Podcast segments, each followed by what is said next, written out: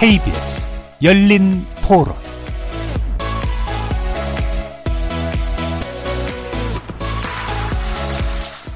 안녕하십니까. KBS 열린 토론 정준희입니다.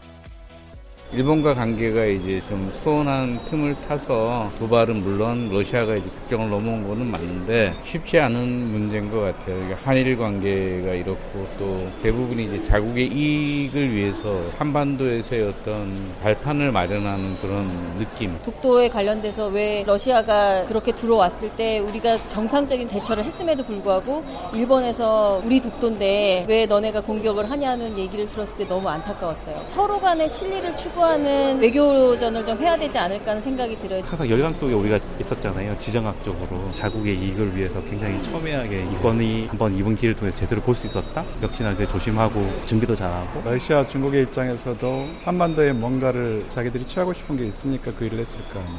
대한민국은 어차피 그런 지정학적인 장점과 단점을 가지고 있어요. 어렵죠. 절대 쉬운 건 아닌데 슬기롭게 극복해 가야죠.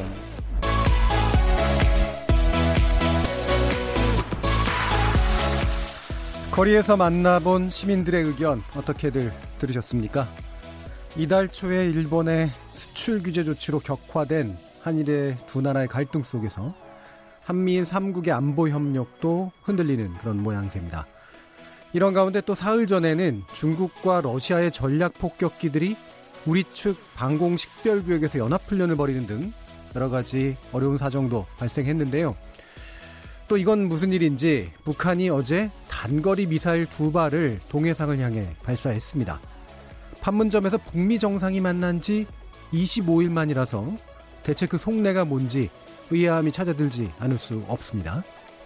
그래서 열린 토론에서는 이번 주에 집중 논의하고 있는 일본에 대한 대응 방향 시리즈 세 번째 시간으로 한일 갈등과 동북아 안보 어떻게 볼 것인가라는 주제를 마련했습니다. 일본은 물론 한미 외교 안보 그리고 국방까지 네 분의 전문가 모시고 한반도 상황 토론해 보겠습니다. KBS 열린 토론은 여러분과 함께 만듭니다. 청취자분들도 토론에 참여하실 수 있는 방법 안내해 드리겠습니다. 문자로 참여하실 분은 9730 누르시고 의견 남겨주시면 되고요. 단문은 50원, 장문은 100원에 정보 이용료가 붙습니다. KBS 모바일 콩, 트위터 계정 KBS 오픈을 통해서도 무료로 참여하실 수 있습니다. 청취자 여러분이 KBS 열린 토론의 주인공입니다. 청취자 여러분의 열띤 참여 부탁드리겠습니다. KBS 열린 토론 지금부터 출발합니다. 살아 있습니다. 토론이 살아 있습니다. 살아있는 토론, KBS 열린 토론. 토론은 라디오가 진짜입니다. 진짜 토론, KBS 열린 토론.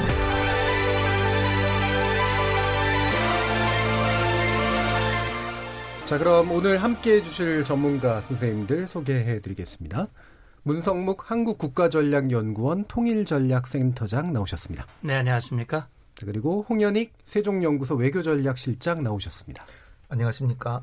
그리고 신범철 아산정책연구원 안보통일센터장 나오셨습니다. 네, 반갑습니다. 자, 그리고 한 분 더 계시는데 우리 일본 문제 다루면서 함께 합류해 주실 겁니다. 자, 좀 이따 또 소개를 해 드릴 거고요. KBS 일라디오 채널은 유튜브 영상으로도 생중계되고 있습니다. 유튜브 들어가셔서 KBS 일라디오를 검색하시면 지금 바로 저희들이 토론하는 모습 영상으로 보실 수 있습니다.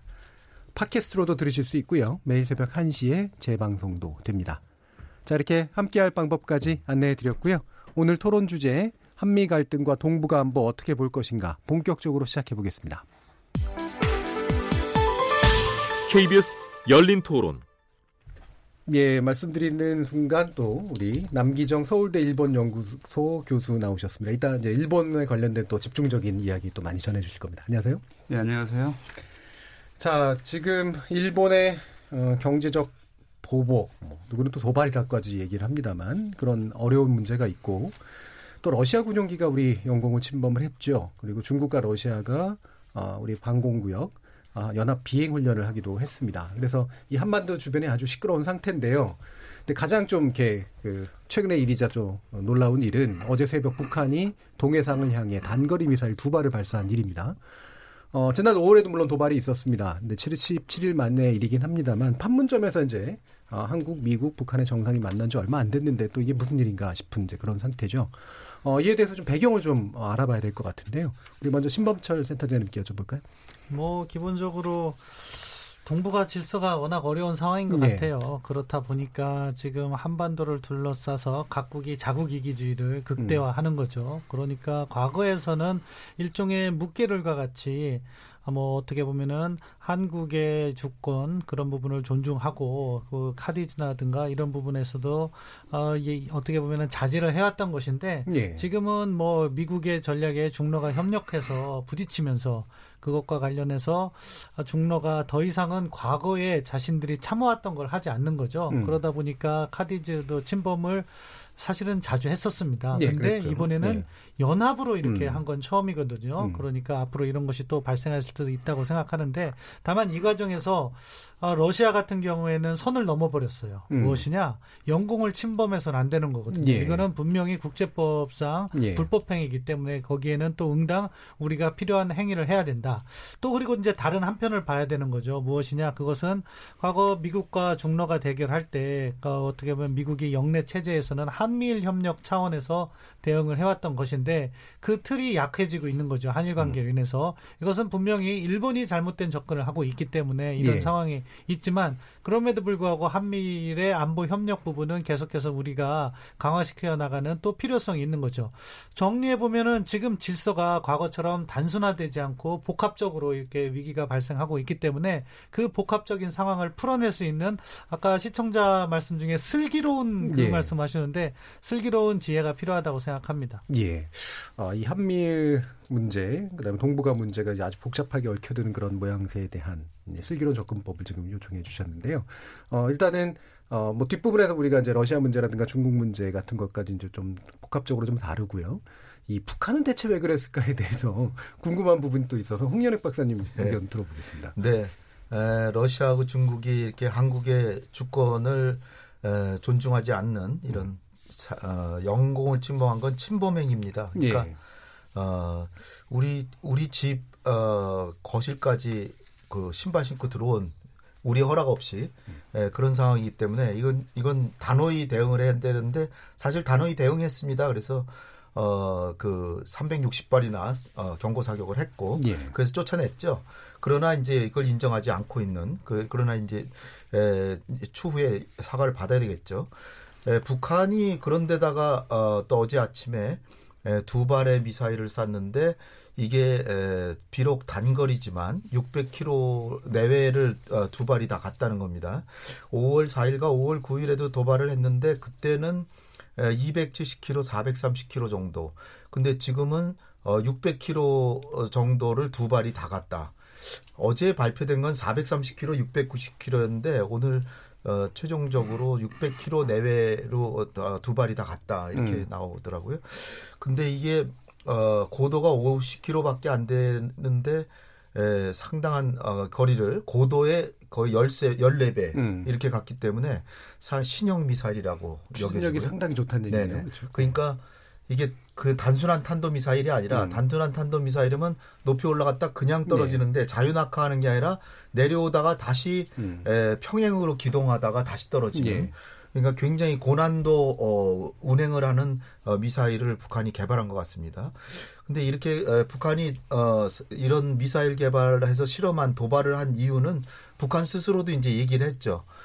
예, 먼저 어, 놀랍게도 남북한 관계를 얘기하면서 남북한 간에 군사합의서도 체결하고 이렇게 평화공존하기로 해놓고 한국이 뒤를 돌아서서는 어, 그 스텔스 전투기 F-35를 계속 도입하고 있다. 이렇게 우리를 어, 그 이렇게 신- 성실하지 않게 에, 사실상 군사력을 자기네는 강화하면서 우리만 못하게 하는 이런 건 용납할 수 없다. 따라서 우리도 어, 마땅히 군사력을 계속 강화하고 개발해야 되고 그런 어, 남한에 대해서 상당한 압박을 가하는 이 위해서도 군사력은 계속 강화해야 된다. 이런 예. 차원에서 했다는 얘기가 처음, 처음 나왔고요. 예. 북한이 한 얘기입니다. 그 다음에 이제 저는 이제 그것이 진정한 아, 의도라고 보기보다는 예. 에, 북미 간의 에, 실무회담을 사실 해야 되는데 미국의 에, 협상 태도라든지 어, 협상을 했을 때 미국이 에, 합의선으로 가지고 있는 그런 선에 대해서 지금 불만이 많은 것 같아요. 예. 그러니까 에, 사실은 어, 벌써 유, 어, 저 7월 중순에 에, 북미 간에 실무회담 했어야 되는 거죠. 근데 아직까지도 안 하고 있는데 그 이유는 어, 미국의 에, 협상 그 전략을 세운 거 내용을 하나하나 이렇게 보면서 아, 그 정도 가지고는 협상해도 소용없다. 따라서 에, 우리는 그러니까 북한 측은 어, 협상 지금 안 해도 상관없다. 이런 음. 시간적 여유를 보이면서 그 동안에 에, 미사일을 개발한 거죠. 음. 그리고 이제 이게 거꾸로 보면은 저는 가장 큰 이유는 오히려 그 미사일 기술 개발한 걸 테스트 해봐야 되기 때문에 한 것이 아닌가 이렇게 보고요. 예. 그러니까 만약에 북미 간의 협상이 원활하게 계속 진전이 되면 그 동안은 시험을 못 하잖아요. 음. 그러니까 협상 들어가기 전에 할 실험은 다 해보는 거죠. 예. 그러니까 지금 가진 북한의 재래식, 미, 재래식 미사일 능력이 북한의 비핵화 이후에 갖고 있을 능력이 되거든요. 예. 그러니까 지금 최대한도로 개발해 놓는 게 유리하죠. 예. 그러니까 그런 측면에서도 하- 할- 했던 거고, 그 다음에 이제 국내 정치적으로도 한미연합 훈련을 곧 하니까, 음. 그러니까 한미연합 훈련하면 북한 군은 사기가 뚝 떨어지거든요. 음. 그러니까 미리미리 내부 결속을 다지고 군의 사기도 진작한다. 음. 이런 여러 가지 목표를 두루두루 하기 위해서 한 것이다.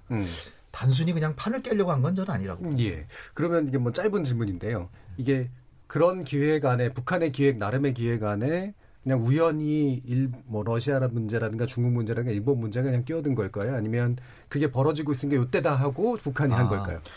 요때다는 아닌 것 같고요. 그리고 어, 북한하고 중국, 러시아가 그렇게까지 전략적인 지금 협력을 하고 있지도 않습니다. 그리고 다 시- 어, 청취자께서 다 아시겠지만 한미연합훈련은 매년 몇- 여러 차례 네. 하지만 북중 간에 북러 간에는 연합훈련은 한 번도 음. 6.25 전쟁 이후에 해본 적이 없습니다. 예. 그렇기 때문에 어떻게 보면 북한 입장에서 보면 한미연합 훈련이란 건 그들이 보기에는 이상한 거다. 예. 자기네들도 중국하고 동맹인데 자기네는 안 하는데 음. 한미연합 훈련은 왜 이렇게 작정하냐 음. 이런 어, 상황입니다. 예, 예. 그 부분은 이제 또 좀 이따가 한번 여쭤보고요. 문성국 센터장님 예. 또 군사 전문가이시기도 하고 저 전략도 전문가이시기도 하시니까 아까 이제 무기에 관련된 이야기를 했잖아요. 굉장히 좀 발전된 무기의 네. 형태다. 이게 우리한테 어떤 영향이 좀 있다고 보시나요? 예, 그러니까 이제 북한이 어떤 의도로 음. 어, 미사일 발사했느냐 하는 음. 부분인데 음. 저는 이제 그 말씀을 드리기 전에 작년 4월 27일 김정은 위원장이 평화의 집 판문점 평화의 집에 와서 예. 문 대통령께 그렇게 말씀을 했, 얘기를 했거든요. 그동안 새벽 잠을 많이 설치셨는데 음. 앞으로는 새벽 잠 설치시는 일이 없도록 해드리겠습니다. 예. 라는 그런 얘기를 한 적이 있어요. 북한이 가장 자주 쓰는 말 중에 하나가 민족 공조, 예. 우리 민족끼리 이런 거거든요. 음. 우리 지금 대한민국이 어렵잖아요. 음. 일본하고도 어렵고. 네. 또 중국 러시아가 아, 이 저 방공 식별 구역이 들어오고 러시아 의이 조기 경보 통제기는 우리 영공을 침범을 하고 예. 이런 전반적으로 어려운 상황에서 북한이 이렇게 어깃장을 놓으면서 미사일을 쏘고 더 어려운 상황으로 만들면 안 음. 되는 거죠. 공조를 한다면 더 힘을 합쳐서 해야 예. 되고 저는 그- 궁금했어요. 왜냐하면 러시아가 독도 상공 침범했으면 김정은 위원장이 한번 나서가지고 예. 러시아를 향해서 경고를 해야죠. 그러니까 일본 욕은 또 되게 많이 했었는데. 예. 예. 그래서 이제 그런 부분들이 조금 어, 좀 주목해야 할 부분인데 음. 홍 박사님이 잘 설명을 해주셨습니다. 예. 김정은 위원장이 작년 1월 1일, 2018년 1월 1일 신년사를 통해서 그런 얘기를 했습니다. 우리는 핵미사일 역량을 계속 강화해 나가겠다. 음. 그건 이미 대화의 방침을 세워놓고도 대화가 진행되는 동안 미사일 발사나 핵실험은 안 하지만 음. 내부적으로 역량을 강화하는 일은 예. 계속 하겠다는 거거든요. 그렇죠. 그냥 그동안 발사는 장거리 미사일 발사 안 했는데 5월 달에 단거리 음. 미사일들을 발사했거든요. 이번에 발사한 것은 지난 5월보다 사거리가 많이 늘어났습니다. 예. 그리고 어제는 한 발은 690km, 음. 하나는 430km라고 그랬는데 지금 조금씩 평가가 달라지는 것 같은데 그건 왜 그러냐면 우리 그린파인 레이더에서는 발사 장면은 포착이 됐지만 음. 낙탄 장면이 포착이 안 됐기 예. 때문에 에, 미국과 일본과의 정보 공조를 통해서 그런 부분들이 추가 분석이 된 것 같아요. 예. 자 그렇다면 북한은 지금 기존에 있었던 스커드라든지 스커드 ER이라든지 노동이라든지 이런 기존의 미사일은 에, 이 연료를 바탕으로 한 것이고 그거는 사실 기습적인 발사가 어려운 거란 말이죠. 준비 그러니까, 과정이나 이런 예, 거. 그렇죠? 그러니까 북한이 지금 미사일 발사를 하는데 연료 체계를 고체화. 음. 그 다음에 이 비행의 궤적을 음. 탄도미사일은 일정한 게 올라가서 정점에서 떨어지니까 요격이 요격 직접. 된단 예, 말이죠. 예. 그러면 공격 효과가 없는 거죠. 음. 그런 것을 회피 기동을 하면서 요격을 피하고 에, 타격 능력을 높이는 이 이런데 집중을 하는데 여기서 우리가 주목해야 할 부분은 그런 겁니다. 말씀하신 대로 트럼프 대통령은 거리도 짧고 작고 우리 음. 별로 신경 안 쓴다 그랬지만 예. 실제 어제 690km는 원산 호도 반도에서 직선 거리로 남쪽으로 하면 제주도까지 예. 포함이 되거든요. 포함된다. 그러니까 예. 결국 우리로서는 우리가 지금 가지고 있는 패트리엇이라든지 미군의 음. 에, 이 사드라든지 이 체계를 가지고 이 신형 어, 북한의 미사일을 제대로 방어할 수 있겠는가, 요격할 예. 수 있겠는가 하는 부분들을 면밀히 검토하고 한미 간의 공조하에 그걸 억제하고 타격할 수 있는 그런 대비책이 전 마련돼야 된다고 보고 우리 군은 아마 그런 대비를 할 겁니다. 예. 우리 측면에서 분명히 또 남한에게 가지고 있는 의미가 굉장히 큰 것 같은데요. 신발자 센터장님. 예, 제가 보통 질문을 하면 예. 어르신한테 질문해서 제가 처분되지만 엉뚱한 질문을 답을 한 것 같습니다. 죄송합니다. 두 가지 첨언을 드리고 싶어서 예. 그런데요. 하나는 먼저 이제 성능 부분과 관련해서 이렇게 저고도로 나가는 신형 미사일이기도 하고 음. 우리 한국 전역을 이렇게 커버할 수 있는 것도 있는데요.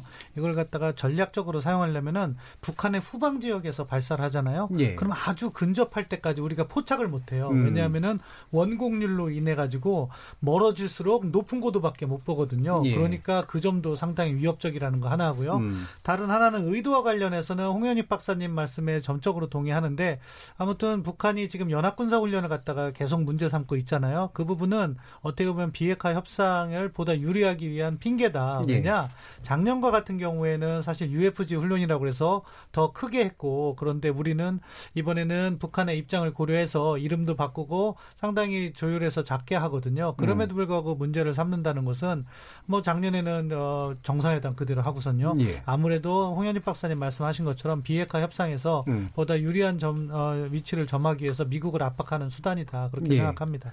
아무래도 그 부분이 가장 클 것 같은데 남기정 교수님께 또 이 부분 여쭤봐야겠네요. 일본이 이제 요 사태에 대한 반응을 보이는 방식도 사뭇 좀 달 랐고요. 이게 네. 지금 어, 한국하고 겨- 전개되고 있는 과정에서 또 어떤 의미를 갖는다고 볼 수 있을까요? 네, 우리가 명백하게 뭐 탄도 미사일이라고 얘기한 거에 비해서 일본은 지금 예의 예. 분석 중이다 뭐 예, 이런 식으로 예. 좀 반응을 했어요. 조금 그 어, 기대했던 거하고는 약간 다, 약간 다른 반응이죠. 음. 어, 이거는 제가 보기에는 이, 이 제가 보기 그, 저 참여 선거 이후에 예. 아베의 입장을 좀 반영하고 있다고 봅니다. 음. 즉 북일 국교 정상화라고 하는 거를 음. 염두에 두고 있었고 거기에서 너무 이 북일 관계를 좀 긴장시키는 방향으로 가는 거는 좀 조심스럽다 이런 예. 어, 의도가 있다고 봅니다. 아, 무슨 얘기냐면은 아베에게 있어서 지금 그 이른바 정치적인 업적이라고 하는 것은 사실은 뚜렷하지가 않습니다. 예. 지난 참여연 선거가 약간 그거를 음. 반영한 결과라고 보, 이거든요 음. 특별하게 정치적인 업적이 없는 상황에서 지금 개헌을 갖다가 밀고 가기도 조금 어렵게 됐습니다. 굉장히 그 장기간의 그 수상 임기였음에도 불구하고 뚜렷한 업적이 없다라고 하는 것은 개인적으로는 치욕적인 거거든요. 그렇죠. 경제만 맨날 강조했었죠. 예, 예. 예. 그런 점에서는 이제 북일 국교 정상화라고 하는 거를 음. 다음 스텝으로 삼고 있었고 그거는 상당히 오랫동안 준비한 흔적도 있습니다.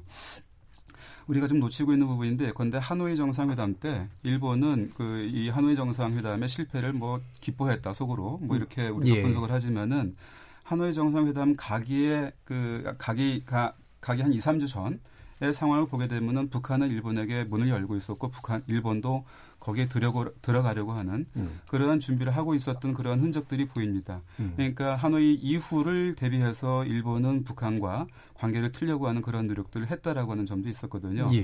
근데 그것의 연장선에서 보게 되면은 지금 특히 한국과 일본이 각을 세우는 상황에서 남북 갈라치기를 통해서 음. 일본이 북한에게 레버리지를 갖겠다라고 하는 생각은 어쩌면 자연스러운 전략적인 사고가 예. 될수 있습니다. 그런 상황에서는 이 사태를 갖다가 좀 관리를 하면서 일본이 이 한반도 문제에 비집고 들어가는 그러한 문을 좀 열겠다라고 하는 생각이 있을 수 있겠고요. 예. 그런 점에서는 위기 관리로 들어갔다고 저는 봅니다. 음. 네. 자, 그러면 지금 아까 잠깐 제가 또 홍 박사님께 여쭤보려고 그랬던 게 이게 되게 단순한, 단순, 아, 그, 바보 같은 질문인지 모르겠습니다만 북한은 이제 늘 한미 연합 훈련을 문제 삼아서 이제 이야기를 하잖아요. 근데 이게 한국의 관점에서 우린 일상적인 건데 왜 이거를 빌미로 잡지? 라고 얘기할 수 있는데 또 이제 또 북한의 입장에서 자기네들은 무기 실험하는 게 자기네들 일인데 그거 너희들은 그걸 빌미를 잡고 우리에 대해 위협적인 행동을 하는 한미연합 훈련 같은 경우는 분명 문제 있는 거 아니야 이렇게 굉장히 시각차가 또 나름 있을 수 있는 부분인 것 같거든요. 그 요거는 어떻게 이해를 하는 게 좋을까요? 그렇죠. 지금 얘기하신 것처럼 어, 자기네들은 중국하고 동맹이지만 음. 그건 연합 훈련 한 번도 하질 않았거든요. 예. 근데 한미 간에는 어, 큰 거 큰 거 두 번, 봄 가을 어, 3월 8월 두 번 하고 그 다음에 또 작은 훈련도 또 여러 번 하거든요. 그러니까 어, 북한 입장에서는 이건 연합으로 북한에게 그 군사적 압박을 가하는 행동이다. 예. 이렇게 이제 그들이 보는 거죠. 음. 에, 근데 이제 우리로서는 왜 그럼 한미연합훈련을 자주 하느냐? 음.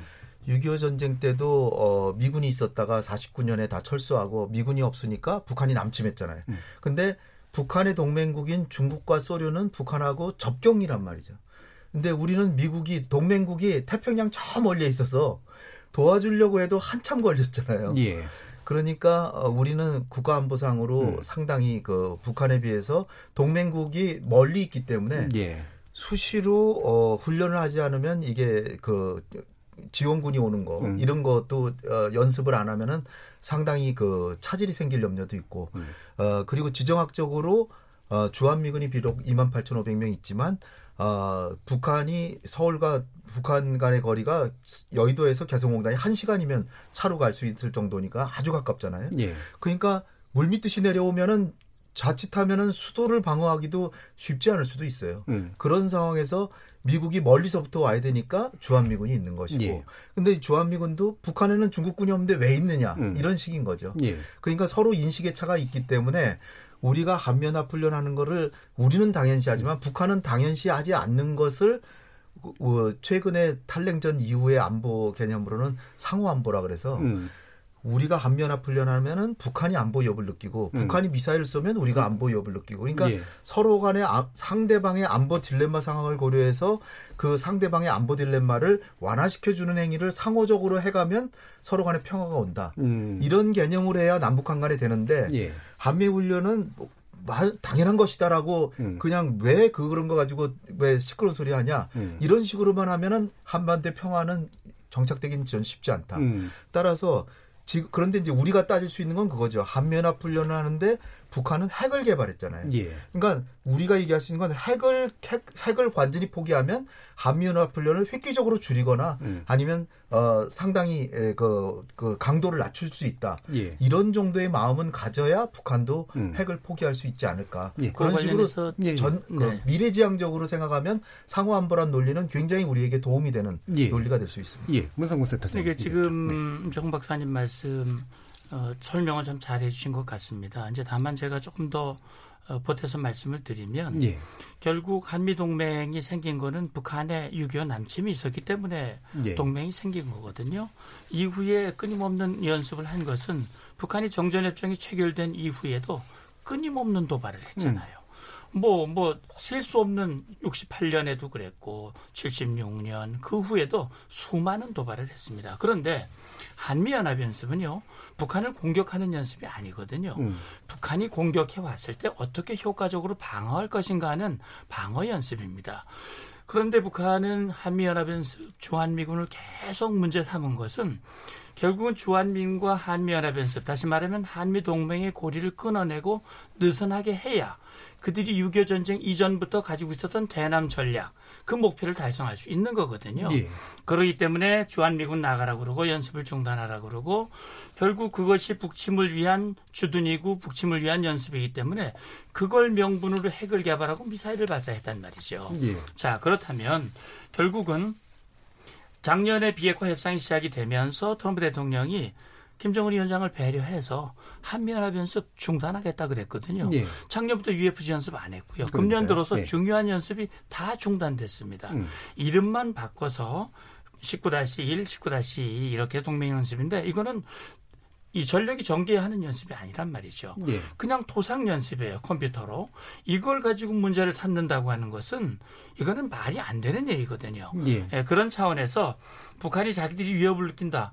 사실 6.25 전쟁 정전협정 체결한 이후에 한국과 미국이 북한을 한 번도 공격한 일이 없는데 그걸 가지고 자기들이 위협이다 그렇게 말하는 것은 어불성설이지요. 예. 제가 볼 땐 그렇습니다. 알겠습니다. 자, 그러면 그 아까 이제 그 신범천 센터장님도 말씀 주신 그런 부분이기도 하고 전반적으로 보면 어쨌든 지금 이제 협상에서 유리한 고지를 점하기 위한 어떤 노력이다라고 얘기를 하는데 아, 지금 미국의 미국은 한편으로는 침착한 반응을 보이면서 또 미국 의회나 민주당 쪽에서는 다시 이제 강경론이 나오는 그런 분위기죠. 이 신센터 센터 장님 보시기에 이게 어떤 식의 전략적 효과가 실제로 있을 거라고 생각하세요? 뭐 트럼프 행정부를 압박하는 건 있을 거예요. 왜냐하면은 예. 지금 북한도 알고 미국도 압니다. 단, 음. 단거리 탄도미사일을 발사했을 경우 이것은 유엔에 가져가지도 않고 예, 그냥 예. 끝나는 문제라는 그렇죠. 걸 알고 있죠. 그런데 북한이 단거리 탄도미사일을 발사했을 때 트럼프 행정부가 느끼는 부담감은 뭐냐? ICBM이나 지난번 잠수함 공개한 것처럼 예, 잠수함 SLBM을. 만약에 음. 거기서 발사를 예. 하게 되면 그것은 트럼프 행정부가 자랑하는 대북 정책의 성과가 사라지게 되는 거예요. 예. 그렇게 되면은 결국 아, 대선 과정에서 반대 민주당으로부터 엄청난 공격을 받을 수 있는 어, 그런 어, 어떻게 보면 근거를 제공하는 게 되는 거죠. 음. 그러니까 트럼프 행정부가 부담을 갖는 거죠.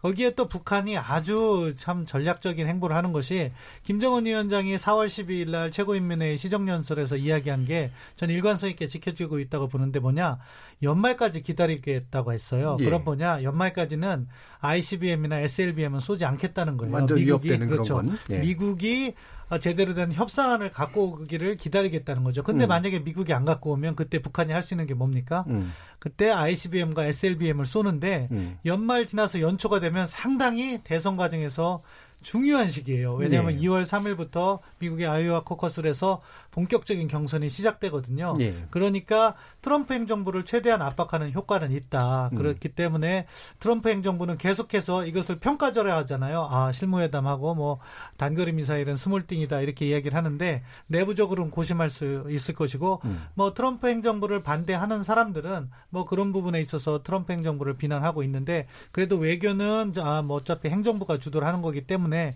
아마 연말까지 이런 밀고 당기기가 예. 지속될 것으로 생각합니다. 예. 그럼 우리 저 홍영학 박사님, 우리 정부 입장이 제일 난감해진 건 맞는 것 같아요. 어느 쪽이든 뭐 나름대로 이득이나 손해나 이런 것들은 있겠지만, 그래서 지금 우리 정부가 이 부분을 어떻게 돼야 되는가? 뭐 일단 쌀 5만 톤의 북한 수령 거부했고, 이게 군사 합의 위반인 건 또 맞고, 지난번에 도발에 대해서 이제 어정쩡한 태도를 보였던 것도 사실인데 이번에 어쨌든 도발이라고 표현을 쓰고 있는 상태이긴 하죠. 예. 네. 에, 우리 정부는 뭐 이런 북한의 말 한마디에 일희일비할 필요가 없고요. 예. 에, 뭐 하- 8월 5일부터 8월 21일까지 한미연합 훈련은 예정대로 지금 하는 걸로 예. 돼 있고요. 조금 뭐 실무회담이 좀 늦춰지더라도 어, 빨리 한다라고 꼭 좋은 것만도 아닙니다. 음. 지금 북한의 입장은 어, 미국이 에, 이렇게 조금 조금씩 흘리고 있는 협상에 있어서의 기본 입장이 북한 마음에 안 든다는 거죠. 예. 그래서 제가 볼 때는 북한 그 저 하노이 정상회담 이후 북한이 진정으로 바라는 거는 체제 안전 보장이어서 뭐 연락사무소 설치라든지 뭐 아니면은 종전 선언이라든지 뭐 이런 걸로 에, 그 강조해 왔거든요. 그리고 시진핑 주석이나 푸틴 대통령도 김정은 만나 보니까 체제 안전 보장을 강조하더라. 그러니까 미국에서도 그걸 이제 따가지고 어 북한의 모든 핵 프로그램을 동결시키면 어 미국도 연락사무소 설치 같은 걸 해줄 수 있다. 예. 그리고 어, 교류 협력을 교류를 아, 협, 협력까지는 아니고 교류를 증진하고 인도주의적 지원은 좀 해줄 수 있다. 그러나 제재 완화는 절대로 못 해준다. 음. 그런데 제가 보기에는 북한이 어, 뭐중 그 중점적인 요구 사항을 체제 안전 보장으로 바꿨다고는 하지만 속내는 그게 아닌 것 같아요. 속내는 제재를 좀 완화해 달라. 음. 근데 왜 그거는 와, 완전한 실질적인 비핵화가 된 다음에 해준다 그러냐? 그거 그 얘기가 나올 때까지는 계속해서 도발을 하든 뭘 해서 미국을 안타, 안, 안, 안절부절하지 못하게 하는 것 같고요. 또 미국이 어떻게 보면 조금 좀 약한 모습을 보이고 있어요. 음. 에, 미국이 계속해서 협상을 하자 그러는데 북한은 거기에 답을 안 하고 있는 거거든요. 그러니까 북한이 마, 마치 협상에 있어서 갑행세를 하고 있는데 여기서 미국이 어느 시점에 가서는 아, 더 잘못하다가는 도발의 정도가 지나쳐서 에, 대북 정책 성과가 훼손되겠다. 고를 때 가면 조금 더 내놓을지도 모른다는 계산하에서 이러는데 그건 이제 트럼프 행정부가 계산할 거고요. 우리 정부는 쌀 5만 톤을 주는데 북한의 사실 쌀 수요량이 지금 100만 톤이 넘어요. 그래서 5%밖에 안 되기 때문에 만약에 한 20만 톤 준다 그랬으면은 절대로 저 안 받겠다고 못 할 거라고 봅니다. 예. 5만 톤이 제가 볼 때는 그 북한이 사실은 큰 양인데 북한의 수요가 너무나 많이 부족하니까 그거 5만 톤 받아도 해결되는 게 아니니까 배짱을 부리는 거죠. 그리고 예. 북미 간에 진전이 있으면 그건 자동으로 온다. 음. 그래서 쌀을 안 받는다 이런 식으로 음. 지금 어그 그 어떻게 보면 목리를 부리고 있는데요. 예. 그리고 뭐 훈련한 것도 뭐 F-35를 들여오니까 했다. 그리고 남한은 꿈 깨지 마라. 음. 그리고 남북 간에 교류협력 없다. 뭐 이렇게 하는데 우리가 여기서 초조한 모습을 보일 필요는 없다고 봅니다. 예. 음. 그래서 조금 느긋한 마음으로 가지고 오히려 미국과 북한 간의 협상이 잘 진행되는데 전념해서 그것이 되면 자동으로 북한은 또 다시 나올 겁니다. 예. 우리 정부가 어떻게 해야 되는가의 문제는 또 뒤에서 우리 이제 중국 동북아 문제 전반을 다루면서 다시 한번 또 의견들 여쭙도록 하고요. 어, 간단히 좀 또 논의를 해봐야 될 게 일본 문제인데요. 지금 어, WTO 일반 이사회 논리 대결은 일단 일단락 됐고 뭐 아마 재소까지 가게 되지 않을까 싶습니다만 어, 일단은 WTO에서 이제 그 한국과 일본이 나름대로 이런 논리전을 펼쳤던 것에 대한 평가를 좀 들어봐야 될 것 같아요. 남기정 교수님 어떻게 네, 어떻습니까? 우리 뭐 국민들 굉장히 조마조마한 마음으로 예. 지켜보셨을 텐데요. 뭐 우리 대표단 매우 잘 싸웠고요. 음. 뭐 소기의 성과를 올렸습니다. 예. 예, 이게 뭐 어떻게 보면은 그 한일 간의 이른바 뭐 역사 전쟁이라고 하는 그러한 전쟁이 벌어진 가운데 뭐 최초의 전투라고도 할 수 있는데 음. 거기서는 뭐 소, 소기의 성과를 올린 것이기 때문에 어느 정도 우리 국민들이 그거에 대해서 뭐 자긍심을 갖는 거는 뭐 이해가 갑니다. 근데 그렇다고 해서 이제 뭐 일종의 유포리아, 뭐 환희에 이르는 그러한 것은 좀 경계해야 되겠습니다. 예. 그러니까 뭐 대첩이라고 부르고 싶은 마음도 저는 이해가 갑니다만 실제로는 어, 예, 네. 예. 음. 조금 그, 그 점에서는 경계가 필요하다 이렇게 음. 봅니다. 음. 그 역사에서 비유를 하는 거는 굉장히 조심스럽습니다만 어, 저는 이 신미양요, 병인양요를 거치면서 어, 외국의 제국주의 세력에 대해서 대항할 수 있겠다라고 하는 그러한 어, 자, 자, 자, 자, 자신감 이게 예. 좀 지나쳤던 것이 오히려 우리에게 이게 대비할 수 있는 시간을 갖다 갖지 못했다라고 하는 음. 그런 과거에 에, 그러한 그 역사적 사실에서 우리가 음. 좀 교훈을 얻어야 되겠다는 생각이 듭니다. 음. 우리 지난번에 WTO에서 그 후쿠시마 인근 후쿠시마와 인근 주, 주변에 그 수산물과 관련해 가지고도 좋은 음. 어, 이 결과를 얻었었지요. 음. 그러니까 그런 거에 그 힘입어서 우리가 굉장히 그 자신감을 가지고 일본에 대항할 수 있다라고 하는 그런 그 논리를 갖다 우리가 갖춘 거는 굉장히 환영할 만한 일이고 좋은 일인데요. 예. 사실은 이거는 그 이 WTO에서의 이 논, 음, 이 논박이라고 하는 것은 이 지금 벌어지고 있는 전투의 일부분이고 그것도 본전은 아닙니다. 예. 본진이 나간 그런 것은 아닙니다. 이 앞, 앞으로 이제 벌어지게 될 게 이 경제 무역 그다음에 안전 보장 뭐 음. 역사 그다음에 정치 국제 질서 이런 것들이 다 여러 층에서 이만 벌어질 겁니다. 여러 전투가 벌어질 것이고요. 예. 우리가 그거를 보면서 그러한 최종 목표가 어딘가를 갖다가 우리가 확인을 하면서 이거를 평가를 하고 여기서 교훈을 얻는 게 중요하겠다 이렇게 생각이 음. 됩니다. 예. 이 그리고 한편으로는요, 이, 이 WTO라고 하는 것은 여전히 우리보다는 일본이 우위를 점하고 있는 WTO 자체는? 예, 예, 음, 음. 전장입니다.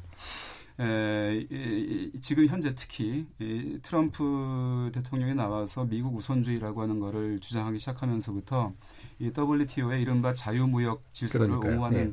국가들이 상당히 네트워크를 강화시켜 가면서 협력하고 있는 구도가 만들어지고 있고 동아시아에서도 예. 지금 사실은 일본은 미일 동맹을 중심으로 사고하면서도 영국이나 프랑스 또는 독일을 끌어들여서 음. 동아시아에서도 그런 네트워크를 짜고 있는 게 지금의 현실입니다. 예. 인도 태평양의 한편에서는 그게 벌어지고 있습니다.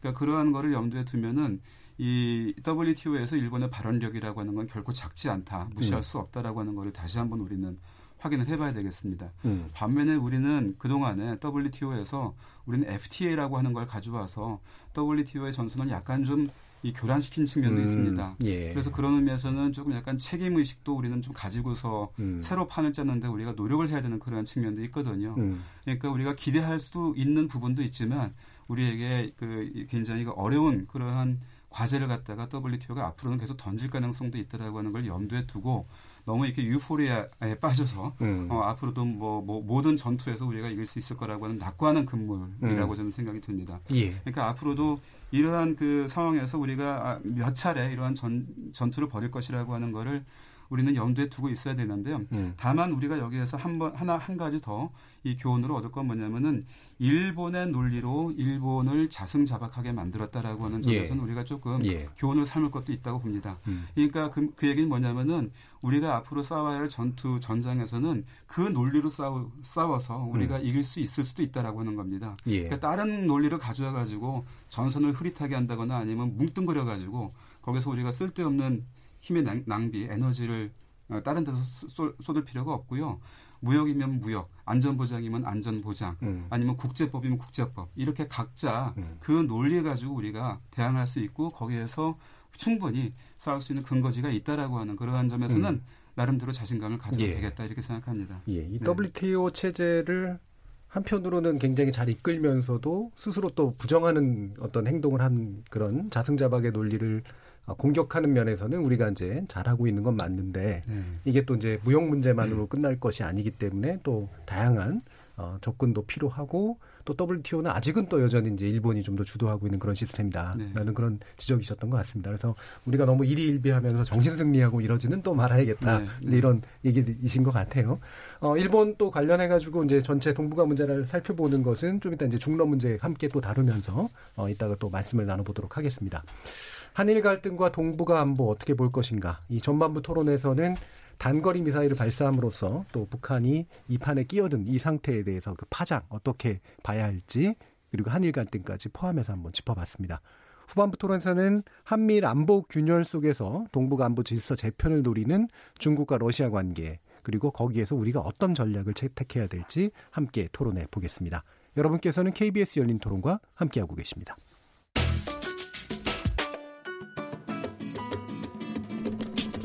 묻는다, 듣는다, 통한다. KBS 열린 토론. 듣고 계신 청취자 여러분, 감사드립니다. 들으면서 답답한 부분은 없으신가요? 궁금한 점은요? 그렇다면 함께 토론에 참여하시죠. 유료 문자 샵 9730을 이용하시면 됩니다. 단문은 50원, 장문은 100원의 정보 이용료가 있습니다. 스마트폰 어플리케이션 KBS 모바일 콩을 통해서도 무료로 참여하실 수 있습니다. KBS 열린 토론은 언제나 열려 있습니다. 듣고 계신 KBS 열린 토론은 매일 밤 1시에 재방송됩니다. 자, 그럼 지금부터 전반기 토론이 진행되는 동안 청취자들께서 보내주신 의견 몇 가지 들어보겠습니다. 정희진 문자캐스터. 네, 안녕하십니까. 문자캐스터 정의진입니다. 한일 갈등과 동북아 안보 어떻게 볼 것인가라는 주제로 청취자 여러분이 보내주신 문자 소개해드리겠습니다. 먼저 콩 아이디 0230님. 요즘 정세가 구한말 조선과 비슷한 듯 싶어요. 우리는 우군 하나 없고요. 제갈공명 같은 지략이 필요합니다. 살아남아야 훗날을 도모할 수 있으니까요. 콩 아이디 5432님. 미, 중, 러, 일 모두 믿어서는 안 됩니다.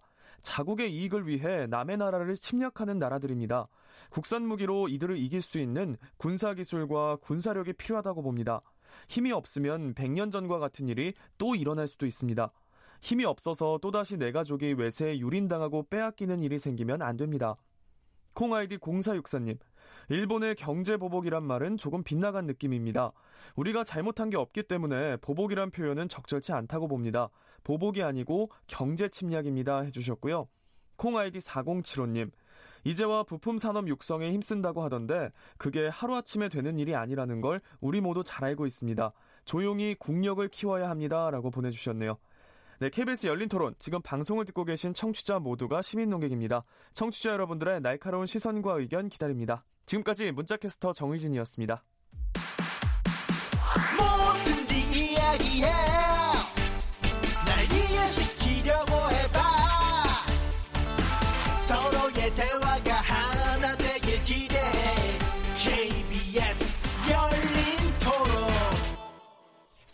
자, 그럼 후반부 토론 시작해 보겠습니다. 문성묵 한국국가전략연구원 통일전략센터장, 홍현익 세종연구소 외교전략실장, 남기정 서울대 일본연구소 교수, 신범철 아산정책연구원 안보통일센터장 이렇게 네 분의 전문가와 함께하고 있습니다.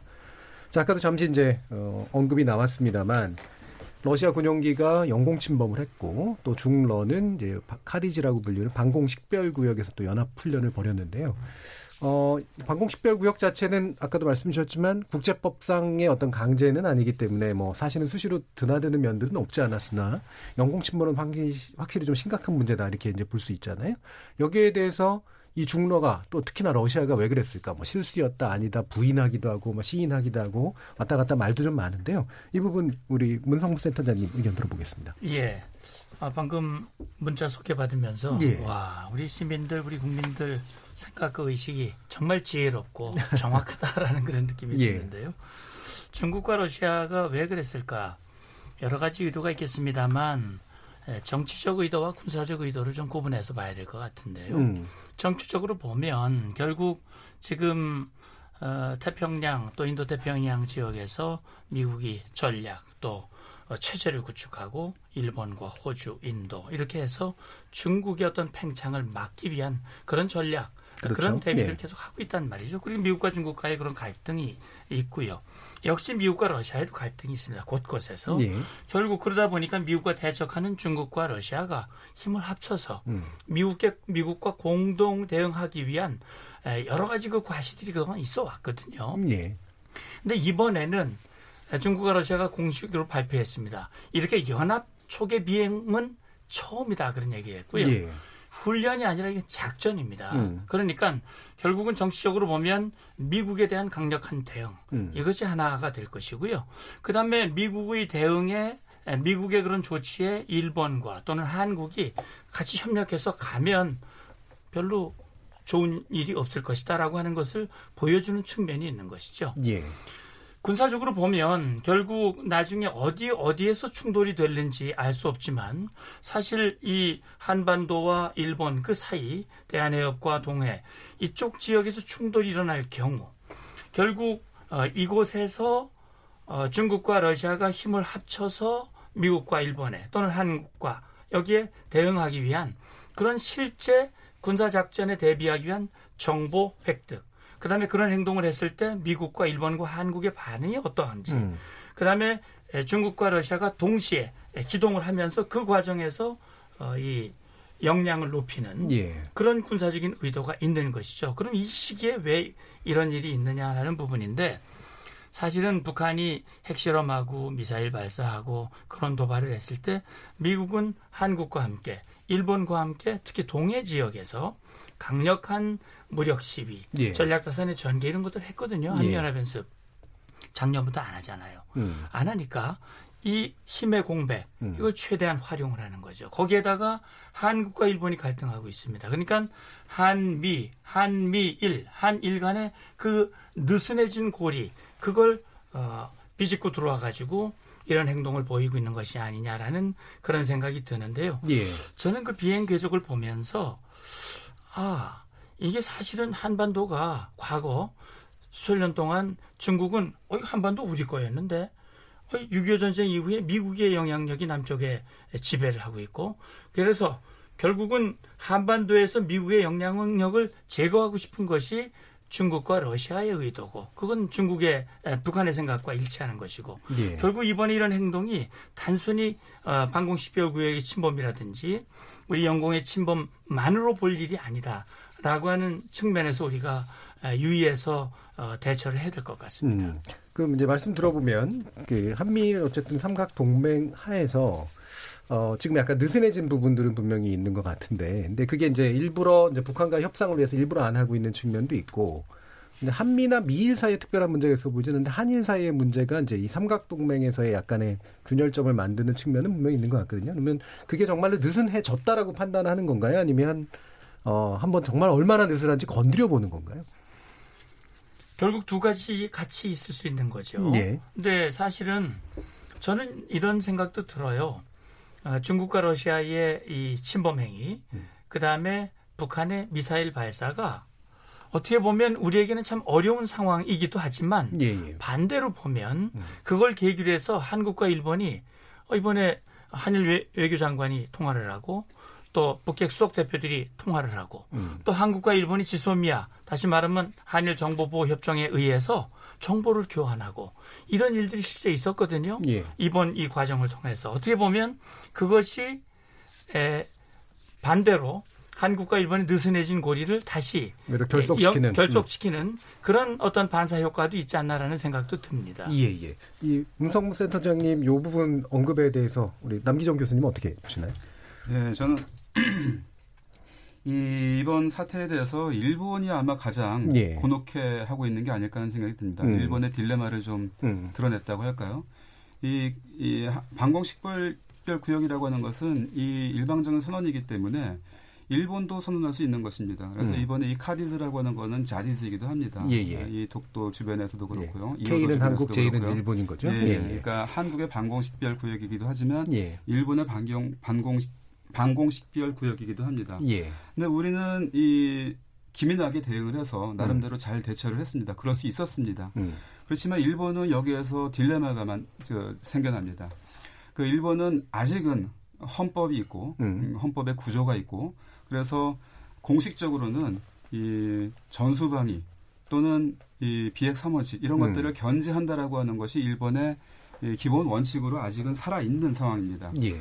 그렇기 때문에 이 영공이면 몰라도 이 일본의 방공식별 구역이라고 하는 거를 건드렸다고 해서 일본이 거기에 대해서 대응한다라고 하는 것은 헌법이 규정하고 있는 것을 넘어서는 그런 행동이기 때문에 일본은 거기에 밀, 밀, 아, 저 기민하게 대응할 수가 없는 상황입니다. 과거에도 계속 그래왔나요? 그렇죠. 예, 예. 어, 그런데 이게 미일 동맹이라고 하는 거에 그 한계라고 하는 걸 그대로, 그대로 보여주는 거죠. 예. 그리고 일본이 못 가는 사이에 그럼 미국은 와가지고 대응해 주느냐. 음. 라고 하는 그러한 한계를 노정해 준 거죠. 드러내 예. 준 거죠. 그러니까 이런 상황에서 일본은 딜레마를 안게 되는데 거기에 대한 대응은 두 가지가 있을 수 있습니다. 헌법 개정을 가- 하는 방법과 그러니까 외려, 그렇죠? 예. 그다음에 이러한 이러한 방식이 그 음. 미국과 공조해서 이른바 국익을 갖다가 공조화시키면서 미일 동맹으로 가려고 음. 하는 것이 한편으로는 안심이 되면서도 중국과 러시아를 적대시하게 되었고 중국과 러시아가 행동을 했을 때 거기에 대해서는 또 유효하게 대응하지 못하는 그 일본의 한계라고 하는 걸 또 드러내니까 이 한편으로는 헌- 헌법 개정으로 가고 싶은 그러한 이 동력이 더 예. 강화될 수도 있는 반면에 그럼. 반면에 또 어떤 그 생각들이 일본에서 일어날 수 있냐면은 역시 다자주의라고 하는 건 아직은 일본이 기댈 수 있는 그러한 그 안보 틀일 수도 있겠다라고 하는 마음도 일본 음. 안에 좀 있을 수 있는 겁니다. 그러니까 이러한 딜레마를 일본에게 지금 제기했다라고 하는 게 오히려 일본에서는 대놓고는 얘기는 못하지만 내면적으로 지금 음. 고민하고 있을 그러한 상황이라고 저는 생각이 되네요. 예. 네. 어, 외려 이제 헌법 개정의 어떤 빌미로 삼을 수도 있는 또는 네. 동- 욕망을 더 부추길 수 있는 상태이기도 하고 아까 이제 문 센터님도 지적하신 것처럼 이 한미일 삼각 동맹을 어떻게 좀 더 그럼 제대로 만들 것이냐라는 문제에 고민이 되기도 하고 그럴 걸 텐데 지금 이제 지소미아 얘기도 나왔으니까 이제 군사정보보호 협정 이 부분을 이제 어, 일본이 어차피 안보 문제 걸고 나왔으면 여기에 대해서 우리도 이제 강하게 대응할 수밖에 없다. 뭐 이런 식의 태도가 지금 나오고 있습니다. 어, 여기에서 미국, 그러니까 지금 중러 관계 문제랑 이 지소미아 문제까지 걸고 넘어져 있는 이 상태를 미국은 어떻게 보고 있는 걸까, 신사장? 미국은 한미일 협력이 강화되길 바라겠죠. 예. 그렇게 하기 위해서는 한일 간의 관계 개선이 필요하다. 음. 그렇기 때문에 현재 한일이 갈등을 빚고 있는 것을 갖다가 일단은 차단하고 상황을 관리하고 한일이 양자 협의를 통해서 문제를 풀어라. 그 과정에서 지소미아 그 저- 군사정보보호 협정은 음. 건드리지 말아라. 예. 이게 미국의 기본 입장인 것 같아요. 음. 그런 부분에 있어서 이제 과제는 우리 정부도 사실은 한때는 그저 지소미아를 카드로 꺼낼까 하다가 예, 예. 이번에 뭐 볼트 나서 그 이후부터는 카드로 사용하진 않는 것 같아요. 음. 더군다나 이번에 북한 미사일 발사로 인해서 한일 간의 정보 교류의 유용성도 확인했기 때문에 음. 지소미아 문제는 안정적으로 해결이 될 것 같습니다. 예. 그럼에도 불구하고 하나 과제가 남아 있는 거죠. 일본이 교섭을 위한 시간을 벌어줄 필요성이 있는데 계속해서 화이트리스트에서 배제한다는 것을 뭐 이번 주는 넘어갔지만 또 다음 주 8월 2일인가요? 그때 또 한 번 가기 결정을 할 가능성이 있는 거예요. 예. 그런 식으로 해서 만약에 한국에 대한 보다 강도 높은 제재를 하게 되면 우리 측으로서도 거기에 대응을 할 수밖에 없는 음. 그런 상황이기 때문에 한일 관계가 더 악화될 수 있다. 따라서 중요한 거는 그러한 상황이 벌어지기 전에 양측이 조금 더 아, 진정성을 갖고 교섭을 해야 된다고 생각합니다. 음. 일본은 일단 추가적인 제재 조치를 하지 않고 그리고 우리는 일본이 요구하고 있는 사실 일본도 지금 뭐 중재로 넘어가겠다 이렇게 고집 부리는 건 버려야 되는데 예. 아무튼 강제징용 문제와 관련해서 이게 우리 국내적으로는 우리가 헌, 어, 대부분의 판결이 정당하고 이행을 해야 되지만 또 65년 청구권 협정 체제에 있어서의 일본이 요구할 만한 또 근거도 있는 거거든요. 예. 그 부분을 어떻게 풀 것인가를 합의를 하면 한일 관계는 거기에서 해법을 찾을 수 있다고 보는데 음. 그런 방식으로의 좀 지혜로운 접근이 필요하다고 생각합니다. 음.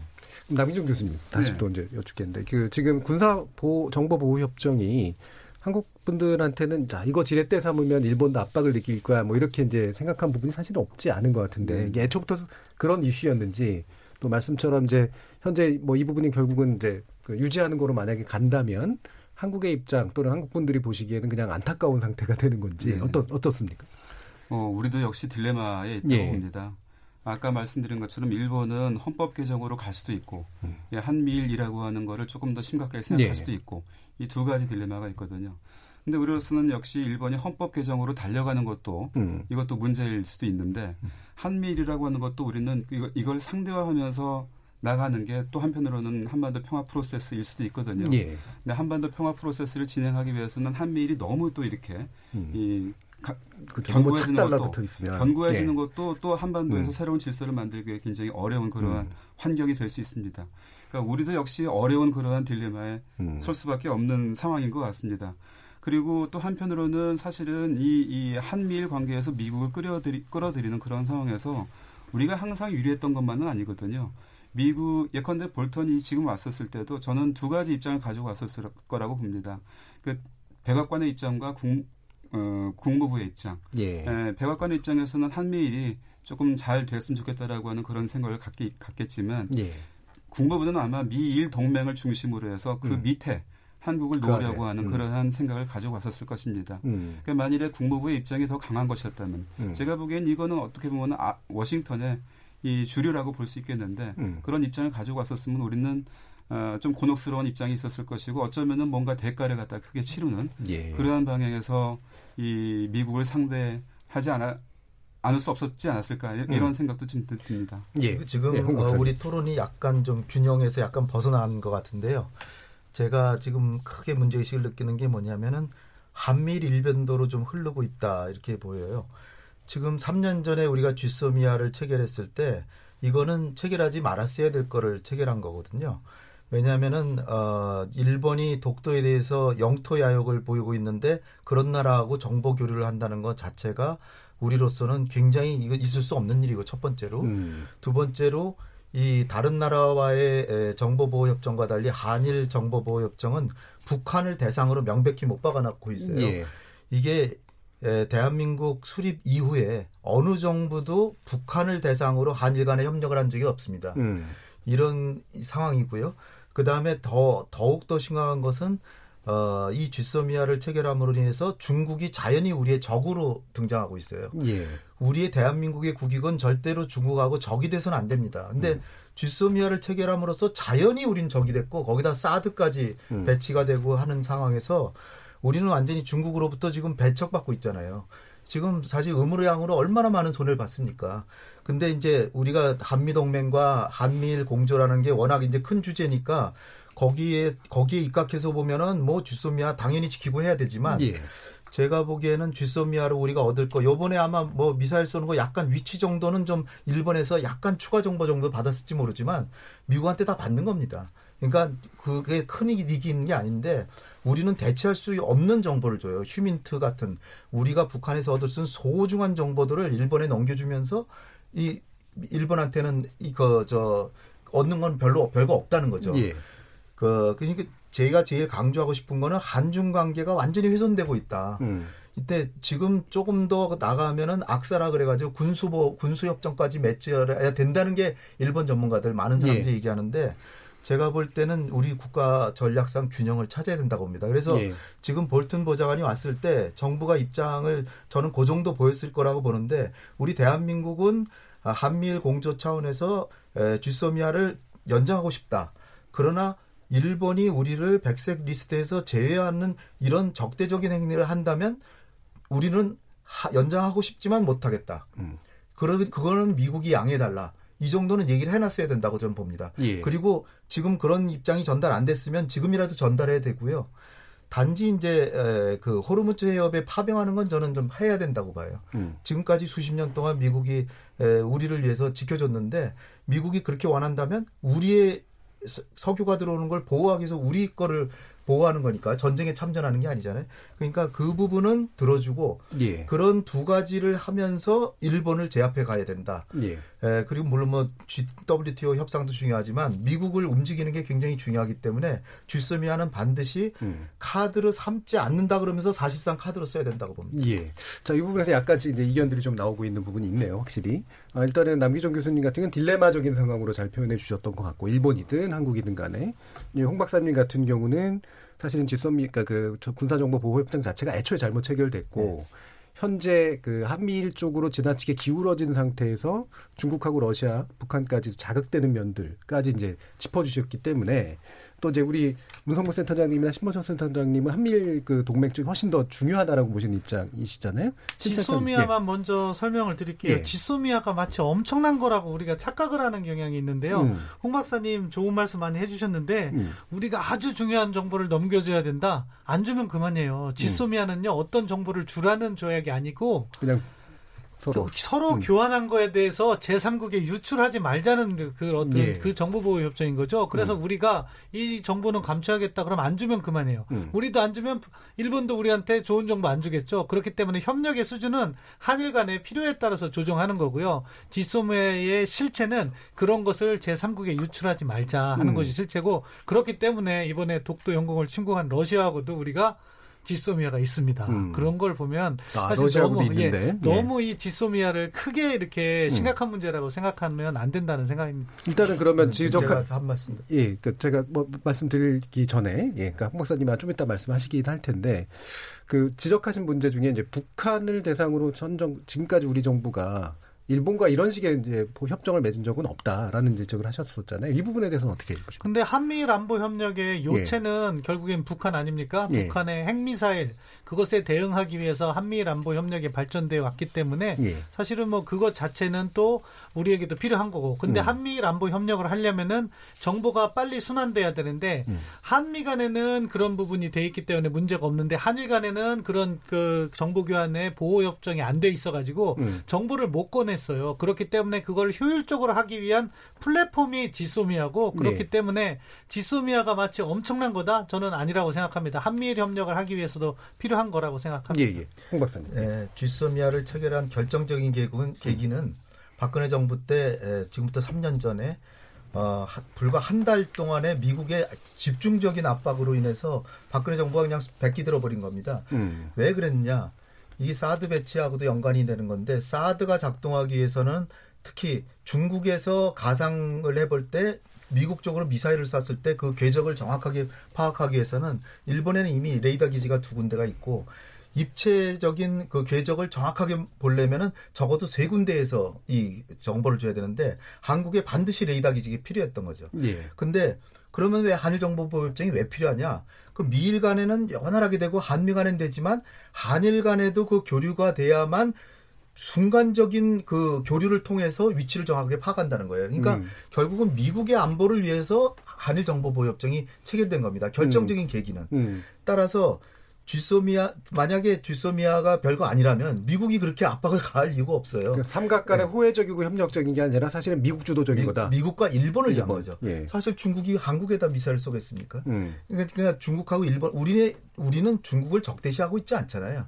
일본은 그러나 경쟁하고 있고 미국은 완전히 세계적인 경쟁하고 있고 그런 상황에서 우리는 하고 싶지 않은데 왜냐하면 하게 되면 중국하고 적대적 관계가 되니까. 그 러시아하고 사- 맺은 사드도 협정은 어떤 어떤 사드도 네. 북한을 겨냥했다 그러잖아요. 네. 근데 왜 중국이 저렇게 난립니까? 음.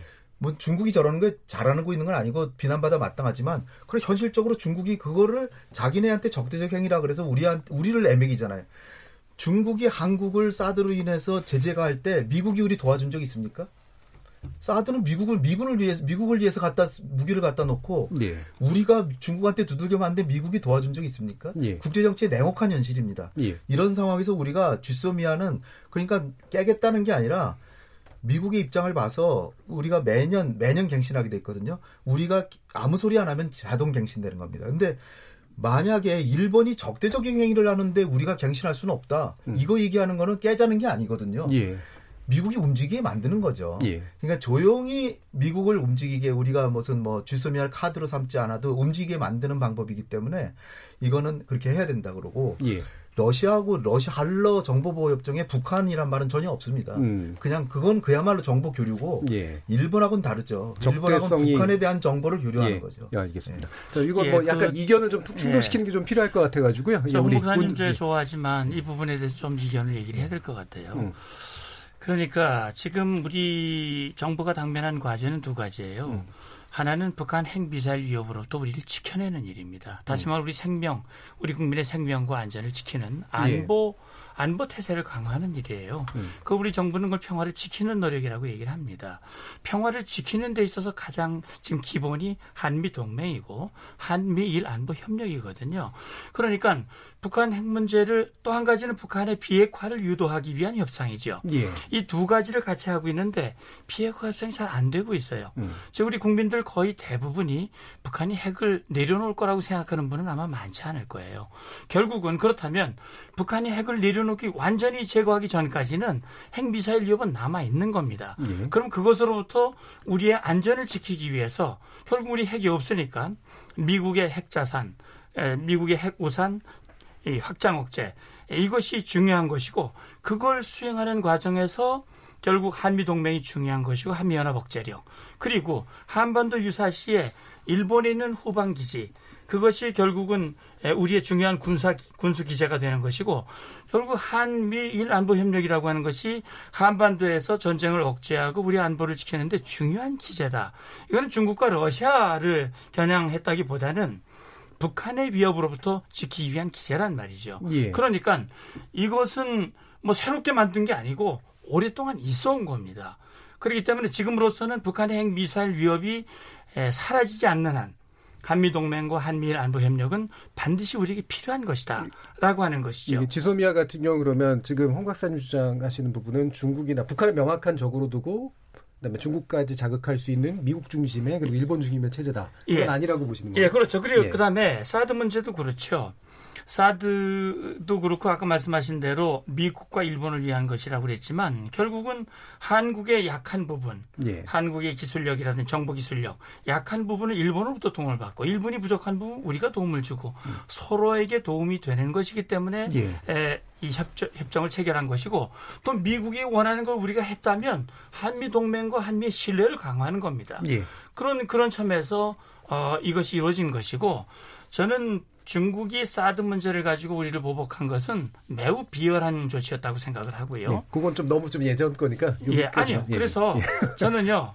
이 사드 배치를 중국이 그렇게 보는 거는 예. 한반도에서 미국의 영향력을 제거하기 위한 예. 그런 의도를 가지고 있는데 오히려 미국의 영향력이 강화되는 측면을 보이니까 예. 그 부분에 대해서 강하게 에, 이 반응을 보인 것이거든요. 예. 하고 싶은 말씀 많으실 것 같긴 한데 혹시 남기정 교수님 먼저 예, 뭐 저는 아까 처음에 말씀드린 예. 거는 일본이 지금 어떤 상황인가라고 하는 거를 전제로 했을 때 예. 우리가 처할 수 있는 딜레마라고 하는 걸 말씀드렸던 겁니다. 그러니까 예. 어, 헌법 개정을 통해서 그야말로 군사적인 보통 국가로 그냥 그 최종적으로 가는 일본을 상대할 것인가, 음. 아니면 이러한 일본을 헌법 개정까지 가지 못하도록 하기 위해서 음. 남아 있는 그러한 뭐 다자적인 틀을 갖다가 그래도 유지하는 방향으로 갈 것인가라고 하는 이러한 선택지에 우리가 놓일 수 있는 상황이 벌어지고 있다. 예, 예. 그런 거를 말씀드렸던 것이고 음. 어, 이 지소미와 관련해 가지고는 저는 뭐 그런 음. 의미에서라도 음. 미국에 너무 이렇게 과대하게 의존하는 거는 오히려 좀 우리의 외교 입지를 협소하게 만드는 가능성도 있다라고 하는 걸 말씀드렸던 예, 겁니다. 알겠습니다. 신세대. 예, 사드 관련해서 한 가지만 말씀드리면 음. 사드는 우리는 북한을 본다고 얘기하고 미국도 북한을 본다고 얘기해요. 그런데 중국은 자기를 본다고 얘기하잖아요. 음. 그 부분이 거짓말이라는 거예요. 왜냐 사드를 북, 저 중국 쪽으로 해서 가- 작동을 하면 그쪽으로 레이더 파장이 가요. 그럼 음. 중국이 그걸 알 수 있거든요. 음. 그럼에도 불구하고 중국은 그걸 갖다가 지금 북한을 보고 있는데도 음. 그 증거도 없이 자기들을 위한 것이다 하고서는 거짓 주장을 하는데 그걸 우리가 그 받아줄 필요가 없다는 거죠. 예. 플러스 중국은 한반도를 보는 S400을 이제는 실전 배치했습니다. 음. 그러니까 일방적인 거죠. 알겠습니다. 사드 사드 겨냥하는 미사일이 그저 레이더망이 지금 북한을 보고 있지만 불과 4시간이면 중국 쪽으로 바꿀 수 있습니다. 예. 지금 미- 중국이 미국을 향해서 미사일 쏘는 게 아니잖아요. 음. 그러니까 한반도 상황이 굉장히 급박해지고 그러면 그거를 어 그 그수 기술반이. 와서 예. 바꿔서 중국을 가- 겨냥할 수 있도록 바꿀 수 있고 또 하나 제가 꼭 말씀드리고 싶은 게 요번에 쏜 미사일 있잖아요. 북한에서. 그게 50km 날라가 50km 높이밖에 안 갔는데 6, 저 690, 600km를 갔다는 거 아닙니까? 예. 고도가 50km예요. 사드는 몇 킬로에서 몇 킬로 맞히죠? 지금 사드는 사실 50 무용하다는 거죠. 네, 예. 50km에서 150km를 맞춥니다. 예. 지금 북한이 오늘 어저께 실험한 미사일 사드엔 완전히 무용지물이에요. 예, 예. 그런데 사드를 뭐 대한민국을 지키기 위해서 뭐 이렇게 가져갔다 그러는데 저는 거의 그 그 뭐 아예 부- 아예 효용이 없다고는 말씀 안 드리겠어요. 예. 거의 효용이 없어요. 음. 거의 효용이 없고 예. 레이더를 위해서 갖다 놓은 거라고 좀 예, 예, 예. 뭐 그러니까 간단한 반응. 중국이 그 사드 이 중국이 아마 아, 한국 다시 말하면 한국인은 주한미군, 한국인은 미국민. 아, 이것 이 한국이 이, 그 한국을 공격하기 위한 목적이라면 아마 사드에선 상당히 반발하겠죠. 왜냐하면 사드 레이더라고 하는 것은 직진 X X 밴드 레이더는 직진하기 때문에 X 밴드 이 레이더가 중국을 들여다본다. 이거는 전혀 레이더의 ABC를 모르는 얘기거든요. 그런 차원에서 그 방향을 바꿔서 중국으로 간다 하더라도 그거는 중국이 한국을 향해서 한반도를 향해서 미사일을 할 때, 쐈을 때 예. 그게 유용한 것이지 예. 그렇지 않으면 의미가 없는 것이죠. 알겠습니다. 자, 이게 뭐 재밌는 얘기도 많이 나오는데요. 더또 논의하고 싶습니다만 이게 마, 무리 발언들을 하셔야 될 때라서 아, 1분 이내가 될 것 같습니다. 그래서 지금 이제 우리는 결국은 이제 북미일 그다음 아 이제 북 북중러 그다음에 한미일 이 사이에서 이제 남북 간 관계를 풀어야 되는 상황이라 굉장한 복잡한 면들이 있는 것 같은데요. 과연 한국 외교는 이 복잡한 상황을 어떻게 깨는 게 좋을까? 복잡하지만 짧게 얘기해 주셔야 될 것 같습니다. 자, 먼저 홍현익 박사님 의견 듣겠습니다. 예, 에, 지금 좀 답답한 국면이 계속 어, 되고 있는데요. 그 가장 답답한 건 이제 북미 간의 이제 회담이 안 되니까 그런 거예요. 예. 사- 판문점에서 3주 안에 되게 하겠다 그랬는데 북한이 안 하고 있는 거죠. 음. 그안 하고 있는 이유는 근데 또 미국이 제공하고 있어요. 요번에 러시아가 우리 영공을 침범하고 중국하고 같이 공중훈련 처음으로 했지만 왜 그들이 했느냐? 아시아 태평양 전략을 아시아 태평양 인도 전략으로 바꿨어요. 러시 아 예. 미국이. 그래서 중국을 포위하고 견제하고 러시아를 제재하고 하고, 하고 있습니다. 그러니까 이들도 강대국들이에요. 그러니까 미국이 이렇게 억누르는데 그들이 안 하겠습니까? 그러니까 너무 우리가 한미 동맹이 제일 중요하고 한미일 안보 공조도 중요한데 일본이 보복을 가고 있으니까 일본한테는 적절히 우리가 대응을 하고 너무 한미일 일변도로 가서는 안 되는 거예요. 예. 중국과 러시아하고도 협력할 수 있는 길을 찾아서 알겠습니다. 또 러시아한테 사과도 받고 그러면서 어, 전략적으로 협력할 건 또 해나가야 우리의 국익을 극대화할 수 있습니다. 알겠습니다. 예, 문성무 센터장님. 예, 아까 어, 이 애청자 여러분들이 보여- 보내주신 그 거기에 답이 들어있는 것 같아요. 지혜, 전략. 예. 그래서 저는요, 이 냉철한 머리와 뜨거운 가슴인데 결국 지금 특히 한일 간에 지금 가장 갈등이 제일 큰 건데 저는 냉철한 논리를 가지고 대응을 하되 너무 감정적으로 대응하는 것은 우리에게 오히려 손해가 된다. 알겠습니다. 그런 차원에서 어, 적절하게 대응하는 것은 좋다고 봅니다. 알겠습니다. 남기정 교수님. 네, 저는 이 에, 일, 한일 관계 이 굉장히 구조적인 문제에 기원, 기원을 두고 있는 이, 이 뭐랄까요 지금 악화 현상이라고 예. 하는 것과 사실은 남북 관계 진전이라고 하는 것은 사실은 하나로 엮여져 있는 것이 지금 현상적으로 두 개가 보이는 거라고 생각되거든요. 저는 이거는 역사의 층위와 지정학의 전선이라고 하는 게 맞아 떨어지는 데서 예. 지금 벌어지고 있는 굉장히 커다, 커다란 그러한 변동이라고 생각됩니다. 그러니까 예. 이것에 대해서는 큰 그림을 가지고 이 접근을 해야 되지 이 테크니컬한 문제를 가지고 너무 음. 여기 지연 말단에 우리가 이 신경을 과도하게 쓰는 거는 조금 저는 그이 지양해야 되지 않을까 생각이 알겠습니다. 듭니다. 예, 네. 신 센터장님. 20초. 우리나라 속도 어, 속담에 누이 좋고 매부 좋고란 말이 있어요. 그런데 때로는 누이도 둘 중에 하나를 선택해야 되는 환경도 있는 예. 거죠. 우리가 정, 정- 유연한 정책을 전개한다는 것은 필요에 따라서 우리의 접근을 다 달라야 된다는 것이고 지금 환경이 악화될 때는 지금 어떻게 보면 한미일 공조가 더 필요한 상황이 아닐까 싶습니다. 알겠습니다. 예, 오늘 입장 차이도 많이 좀 보였고요. 하지만 그만큼 깊이가 좀 있었던 것 같습니다. 아, 열린 토론 오늘은 한일 갈등과 동북아 한번 어떻게 볼 것인가라는 주제로 문성무 센터장님, 홍현익 실장님, 남기정 교수님 그리고 신범천 센터장님 이렇게 네 분의 전문가와 함께했습니다. 참여해주신 모든 논객 여러분, 청취자 여러분께 감사드리고요. 저는 다음 주 월요일 저녁 7시 20분에 다시 찾아뵙겠습니다. 지금까지 KBS 열린 토론 정준이었습니다.